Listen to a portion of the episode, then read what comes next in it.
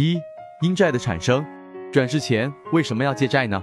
因为人在转世的过程中，有一个漫长而复杂的过程。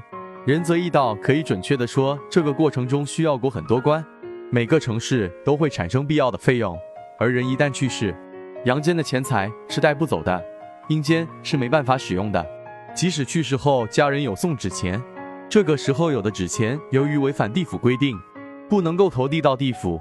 有的纸钱虽然可以到达地府，但是由于转世人在阳世时造成的自身宿业，送来的纸钱都不能够抵消这些宿业，所以一般来说，一个人到达阴间时，都是身无分文的，所以这个时候就需要借贷，从而就产生了阴债。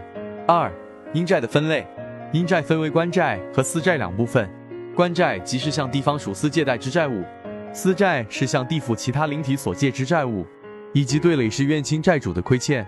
三、官债的涵盖范围，阴间向官府借贷的范围主要是转世时转世灵体与地府官方办理手续所产生的手续费用，这些费用包括有城隍发牒费、地府接引费、地府路单费、地府迁籍费、转世金、遣送转籍费。四、清还阴债的影响，人们能够及时查询自己的阴债，并且及时还清债务。能够在地府保持一个良好的信誉，仁则义道可以说这些所还的债务就会转变为无量的福报赐予自己。五不及时还阴债的后果，阴债如果不及时，还会有什么样子的后果呢？这个问题有很多人都在问仁则义道。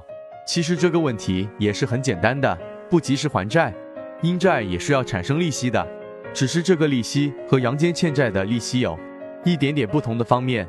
阳间欠债产生利息是用钱来偿还的，但是阴债产生的利息则不尽然。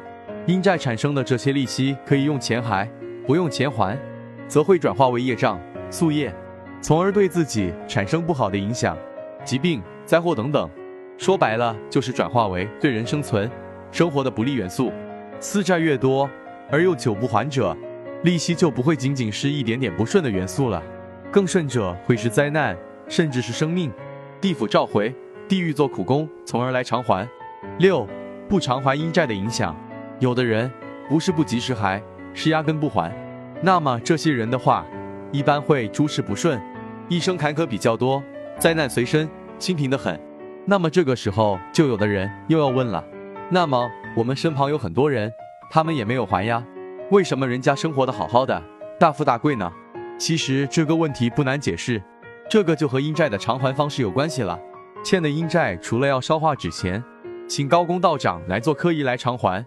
仁泽义道建议，还可以通过积累功德、多做善事、行善积德、布施穷人等方式来偿还。